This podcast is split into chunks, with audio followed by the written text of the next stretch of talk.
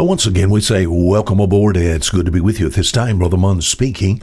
Our program here called A Fisherman's Five Minute Look at the Book. Hey, it's been good being with you this week. We've been talking about meeting with God. Isn't it something that God would want to meet with us? Yes, on an individual basis, He does that all through His Spirit. All the Holy Spirit lives within me. I have God living within me in the person of the Holy Spirit. But you know, as far as we think about an assembly of people, people getting together.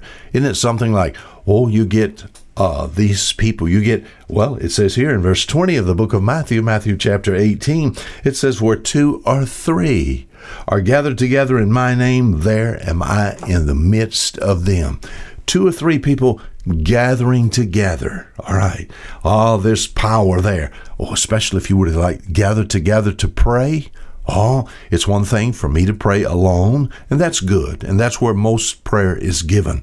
But all the power of God uh, that can be revealed where two or three are gathered together, not only in prayer, but also in Bible study or, or in uh, uh, talking about some areas of evangelism and soul winning, you know, where two or three are gathered together. All right, now we've took the verse apart. Where, that's a location. Where two or three, that's a number. Where two or three are gathered, that's a drawing. Where two or three are gathered together, that's unity. Yesterday we got the authority behind this. Where two or three are gathered together, in my name. Now, that'll separate the men from the boys there. You say, what are you talking about?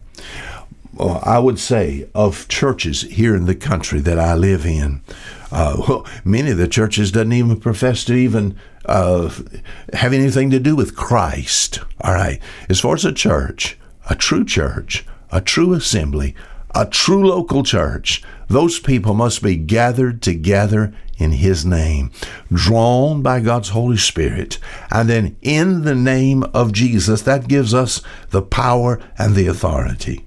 And then it says, Gather together in my name. He says, There am I in the midst of them. There am I. All right, that's a presence.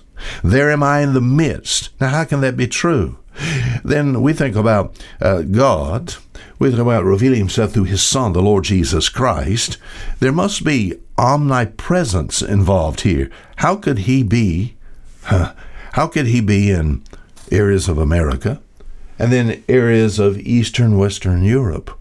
How could he be in Eastern Western Europe and then maybe in the islands of the Caribbean, you know? God must be omnipresent, everywhere present, you know. There is nothing more satisfying and exciting than being in the presence of God and being around people who sense this need of God. You know, I cannot imagine what it would have been like for Adam to walk with God, to be in the very presence of deity. I think about being in the presence of some dignitary on the face of this earth. Sometimes I just give you goose pimples to know that this particular dignitary, this person known around the world, now I'm in their very presence. I'm looking at them. They're very close to me. Oh, the awesome feeling that's there. But oh, to be in the presence of God. He says, presence, the divine presence, there am I. And it said, there am I in the midst of them. Now, my friend, that is the center. Where does God want to be? He wants to be in the center. We've talked about this word preeminence before. All right, he wants to be in the captain's chair. You, you understand what I'm talking about. He wants to be in the center. My grandchildren, I have now great grandchildren. My grandchildren used to come over to the house. I had three in, in one particular time over there, Mm, quite often, and there was one of those.